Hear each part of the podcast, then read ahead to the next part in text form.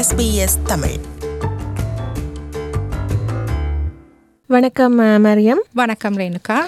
மரியம் நாங்கள் இன்றைய தினம் ஆஸ்திரேலியாவில் கொண்டு வரப்பட்டிருக்கின்ற சில சட்ட மாற்றங்கள் பற்றி பார்ப்போம். முதலாவதாக இந்த இமிகிரேஷன் லோ குடிவரவு சட்டங்களில் கொண்டு வரப்பட்டிருக்கின்ற மாற்றங்கள். குறிப்பாக நாங்கள் முன்னைய காலங்களில் பலது பார்த்திருக்கின்றோம். அண்மை காலத்தில் கொண்டு வரப்பட்டிருக்கின்ற மாற்றங்கள். இதை பற்றி சொல்ல முடியுமா? முதலில் குடிவரவு தொடர்பில் பார்ப்போம். ஆமாம் ரேணுகா. இப்போ ஆஸ்திரேலியாவின் மைக்ரேஷன் லா தொடர்ந்து மாற்றத்துக்குள்ளாகி வரும் ஒரு சட்டமாகவே காணப்படுகிறது. சர்வதேச சமூக பொருளாதார பயங்கரவாத அழுத்தங்கள் காரணமாக மக்கள் ஆஸ்திரேலியாவை நோக்கி நகர்வது மிக பாரிய அளவில் அதிகரித்திருப்பதே இதற்கொரு முக்கியமான காரணங்களில் ஒன்றாகும். இவ்வாறு புலன்பெயர்பவர்களை ஊக்குவிக்கும் சட்டங்களை விட அதனை கட்டுப்படுத்தும் சட்ட மூலங்கள் அண்மை காலமாக அதிகரித்து வருவதை நாம் காணக்கூடிய ஒன்றாக உள்ளது. அதிலும் குறிப்பாக இந்த ஹியூமனிடேரியன் விசா என்ற வகுப்பில் வரும் ரெஃப்யூஜி விசாக்களில் பல மாற்றங்கள் கொண்டு வரப்பட்டன.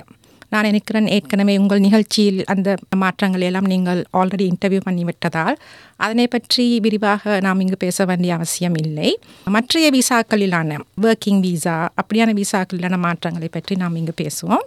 பல வகையான பாலிசி சேஞ்சஸ் மற்றும் லெஜிஸ்லேட்டிவ் அமெண்ட்மெண்ட்ஸ் இந்த இமிகிரேஷன் லாலே அண்மை காலமாக அமுலாக்கப்பட்டு வருகின்றன. ஆஸ்திரேலியாவின் பொருளாதாரத்தோடு சம்பந்தப்பட்ட விசாக்கள் பொருளாதாரத்தை கட்டியெழுப்புவதற்கு தேவையான மேன் பவரை கொண்டு வரக்கூடிய விசாக்கள் பல அறிமுகமாகி பல சாதகமான ஒரு மாற்றங்களை அதற்குள் கொண்டு வந்திருக்கிறார் ஸோ அப்படியான விசாக்களிலே மிக முக்கியமாக குறிப்பிட்டு சொல்லக்கூடியவன இந்த last March two thousand eighteen மார்ச்லே அறிமுகப்படுத்தப்பட்ட குளோபல் டேலண்ட் சிஸ்டம் என்கின்ற ஒரு விசாவாகும். அந்த குளோபல் டேலண்ட்டுங்கிறது ஹைலி ஸ்கில்டு அண்ட் ஸ்பெஷலிஸ்ட்களுக்குரிய ஒரு விசா இப்போ நீங்கள் பார்த்தீங்கன்னா உங்களுக்கு தெரியும் ஆல்ரெடி ஒர்க் விசா இருக்குது TSS temporary skill shortage visa அதுக்குள்ளேயும் அடங்காத சில மிக ஸ்பெஷலிஸ்டான விசாக்கள் மக்களுக்கு ஒரு பெரிய பெரிய கார்ப்பரேஷன்ஸ்களுக்கு தேவைப்படலாம். அப்போ அப்படியானவர்கள் என்ன செய்வார்கள்? இந்த குளோபல் டேலண்ட் ஸ்கீமுக்குள்ளால போய் அப்படிப்பட்ட மிகவும் ஸ்பெஷலிஸ்டான ஹைலி ஸ்கில் ஒர்க்கர்ஸை லிமிட்டேஷன் இல்லை. இந்த நாட்டில் தான் இருந்து கொண்டு வரணும் அப்படி ஒன்று எந்த விதமான கட்டுப்பாடும் இல்லை. அங்கே அந்த தராதரம் தான் வெரி இம்பார்ட்டன்ட் அவர்களை கொண்டு வரலாம். அண்மையில் கூட குயின்ஸ்லாண்டில் இந்த குளோபல் டேலண்ட் ஸ்கீமுக்குள்ளே ஒரு மல்டிநேஷனல் டெக்னாலஜி கம்பெனி ஒன்று யூஎஸ்ஏலேருந்து ஒரு மிக ஸ்பெஷலிஸ்டான ஹைலி ஸ்கில் ஒரு பர்சன் எடுத்தார்கள் வித்தின் டூ வீக்ஸ் ரெண்டு கிழமைக்குள்ளேயே அந்த வீசா அப்ரூவல் ஆகி எடுத்தாச்சுது ஸோ இந்த வீசாவை கவர்மெண்ட் இன்ட்ரடியூஸ் பண்ணின ஒரு ட்ரையல் சிஸ்டமாக தான் நாட் அ பெர்மனன்ட் பேசிஸில் இது எப்போ எவ்வளவு தூரம் வெற்றிகரமாக இது அமையும் என்பதை பொறுத்து அதனை நிரந்தரமாக்குவார்கள். அது ஒரு பெரிய ஒரு மாற்றம்.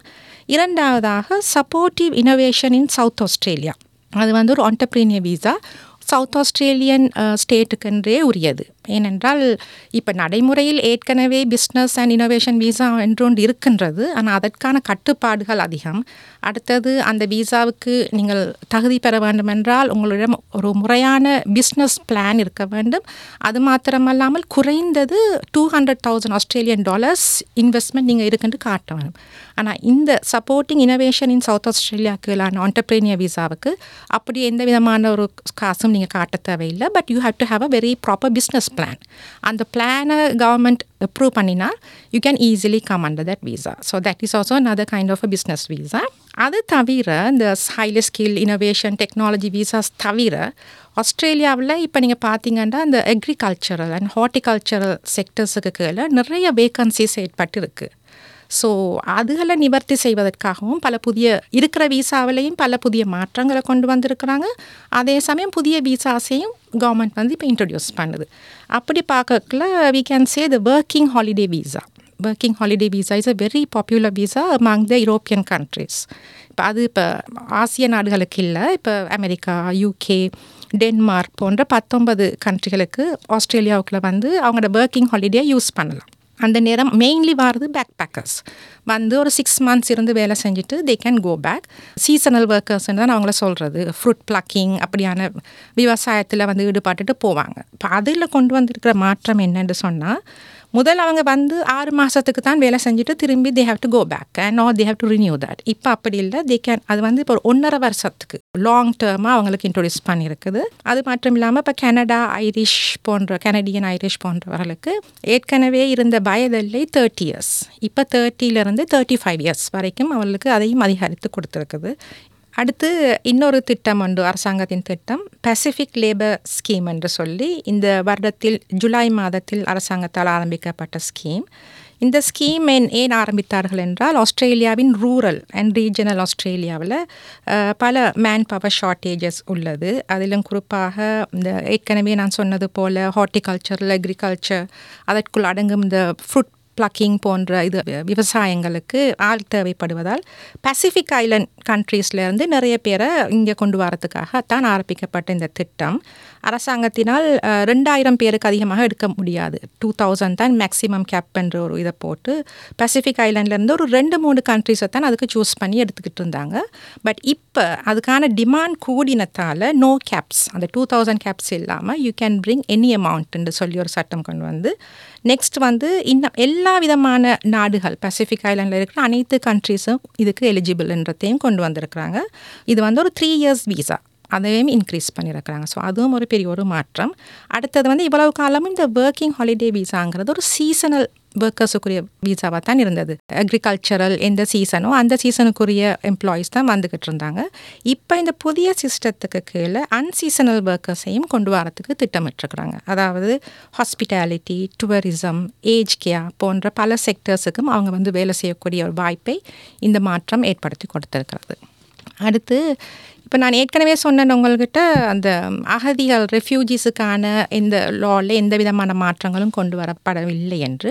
ஆனால் அதே சமயம் ஆஸ்திரேலியாவுக்கு ஏற்கனவே வந்திருக்கும் அசைலம் சீக்கர்ஸ் சம்பந்தமான பல டாப்பிக்கள் போய்கொண்டிருப்பதை நீங்களும் அறிந்திருப்பீர்கள். அதிலும் குறிப்பாக இந்த ஆஃப் ஷோ டிடென்ஷன் சென்டர்ஸிலே தங்க வைத்திருக்கும் அசைலம் சீக்கர்ஸ் அதில் இந்த சிறுவர்கள் அவர்களின் நோய்கள் தொடர்பாக அவர்களது உள ரீதியான உடல் ரீதியான பல பிரச்சனைகளுக்குள் அவர்கள் சிக்கொண்டிருப்பதை பற்றி இப்போது ஆஸ்திரேலியாவிலே பலத்த ஒரு விவாதம் போய்கொண்டிருக்கின்றது அவர்களுக்கான சில சலுகைகளை செய்து கொடுக்க வேண்டும் என்று பல பாராளுமன்ற உறுப்பினர்கள் மற்றும் ஏனைய ஆர்கனைசேஷன்ஸ் எல்லாம் சேர்ந்து சில பில்களை அறிமுகப்படுத்தியுள்ளார்கள். அதிலே சில முக்கியமான பில் தான் இந்த migration amendment urgent medical treatment bill அடுத்தது migration amendment kids off Nauru bill Nauru மற்றும் மனூஸ் ஐலண்ட்களில் இருக்கும் இந்த சாய்லம் சீக்கர்ஸ்கள் அதிலும் சிறுவர்கள் ஒரு டெம்பரரி பேசிஸாக அந்த எமர்ஜென்சி ரெகுலேஷன் அவர்களை கட்டாயமாக ஆஸ்திரேலியாவுக்கு கொண்டு வந்து அவர்களுக்கு தேவைப்பட்ட ம, உடல் உள ரீதியான சிகிச்சைகளை அளித்து அவர்களை மீண்டும் திருப்பி கொண்டு போய் விடலாம் என்ற ஒரு பில் தான் இந்த பில்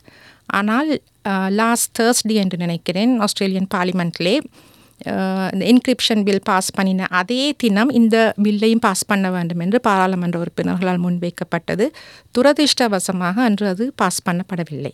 அடுத்து migration amendment urgent medical treatment பில்லானது செனட்லே பாஸ் பண்ணப்பட்டது. ஒரு நல்லதொரு விடயம். அது வந்து இப்போ லோவா ஹவுஸ் ஹவுஸ் ஆஃப் ரெப்ரசன்டேட்டிவ்ஸ்ட அப்ரூவலும் பெறுவதற்காக காத்திருக்கின்றது. அநேகமாக பிப்ரவரி மாதம் பாராளுமன்றம் ஆரம்பிக்கப்பட்டவுடன் அங்கேயும் சமர்ப்பிக்கப்பட்டு அப்ரூவல் பெறக்கூடிய வாய்ப்புகள் மிக அதிக உள்ளதாக பேசிக்கொள்கிறார்கள். பொறுத்திருந்து பார்ப்போம். அடுத்து மிக முக்கியமான இன்னுமொரு அமெண்ட்மெண்ட் தான் migration amendment family balance and other measures எனப்படும் சட்டம் மூலமாகும். இது ஒரு மிகவும் முக்கியத்துவம் வாய்ந்த ஒரு சட்ட சட்டம் மூலமாகும். ஏனென்றால் இது ஃபேமிலி ஸ்பான்சர்ஷிப் சிஸ்டத்திலே பெரும் மாற்றத்தை கொண்டு வந்துள்ளது. நிறைவேற்றப்பட்ட இந்த சட்டம் மூலமானது பேரண்ட் விசா பார்ட்னர் விசா இரண்டு விசாக்களிலுமே பல முக்கிய மாற்றங்களை கொண்டு வரக்கூடிய ஒன்றாக உள்ளது. சரி. பேரண்ட் விசா பார்ட்னர் விசாவில் மாற்றங்களை கொண்டு வரும் சட்டமூலம் பற்றி சொன்னீர்கள். என்னென்ன மாற்றங்கள் கொண்டு வரப்பட போகின்றன என்பதை நாம் அடுத்த நிகழ்ச்சியில் உரையாடுவோம். நன்றி. நன்றி ரேணுகா. இதை போன்ற இன்னும் பல நிகழ்ச்சிகளை செவிமடுக்க sbs.com.au forward slash tamil.